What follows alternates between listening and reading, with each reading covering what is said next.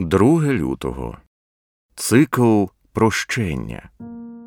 І прости нам гріхи наші, як і ми самі прощаємо кожному боржникові нашому, і не введи нас у спокусу. Луки 11.4. Тож, хто кого прощає першим?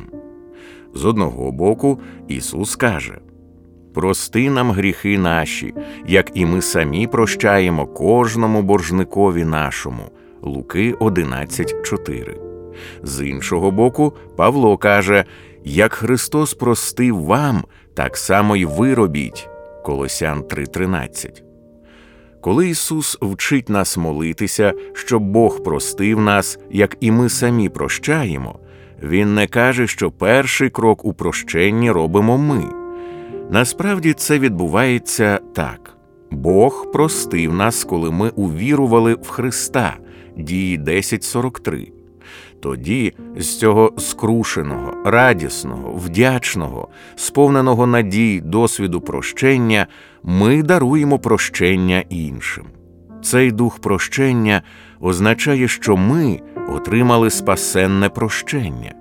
Тобто, коли ми прощаємо інших, це свідчить про те, що ми маємо віру, що ми з'єднані з Христом, що в нас живе благодатний, упокорюючий Святий Дух. Але ми все ще грішимо. 1 Івана 1,8,10. Тому ми все ще звертаємося до Бога за новим підтвердженням Христової жертви за нас, за новим прощенням. Ми не можемо робити це з упевненістю, якщо в нас живе дух непрощення. Згадайте притчу про невдячного раба в Матвія 18, 23, 35. Він відмовився пробачити своєму товаришеві, який заборгував йому 10 динаріїв, хоча йому самому було прощено 10 мільйонів. Своїм непрощенним духом він показав, що милість царя не змінила його. Ісус захищає нас від цієї нерозсудливості, навчаючи молитися, прости нам гріхи наші, як і ми самі прощаємо кожному боржникові нашому. Луки 11.4. Ось чому Ісус каже, що ми просимо прощення, тому що самі прощаємо. Це все одно що сказати. Отче, продовжуй поширювати на мене милості, придбані Христом, тому що через ці милості я був прощений, і я залишаю помсту і простягаю іншим те, що ти простягнув мені.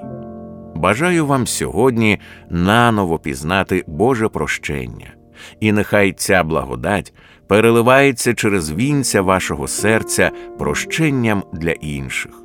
І нехай цей солодкий досвід благодаті у вашому житті дасть вам впевненості в тому, що коли ви підете до Бога, щоб пережити свіже, кров'ю викуплене прощення, ви будете знати, що Він бачить вас як свою дитину, прощену і здатну прощати.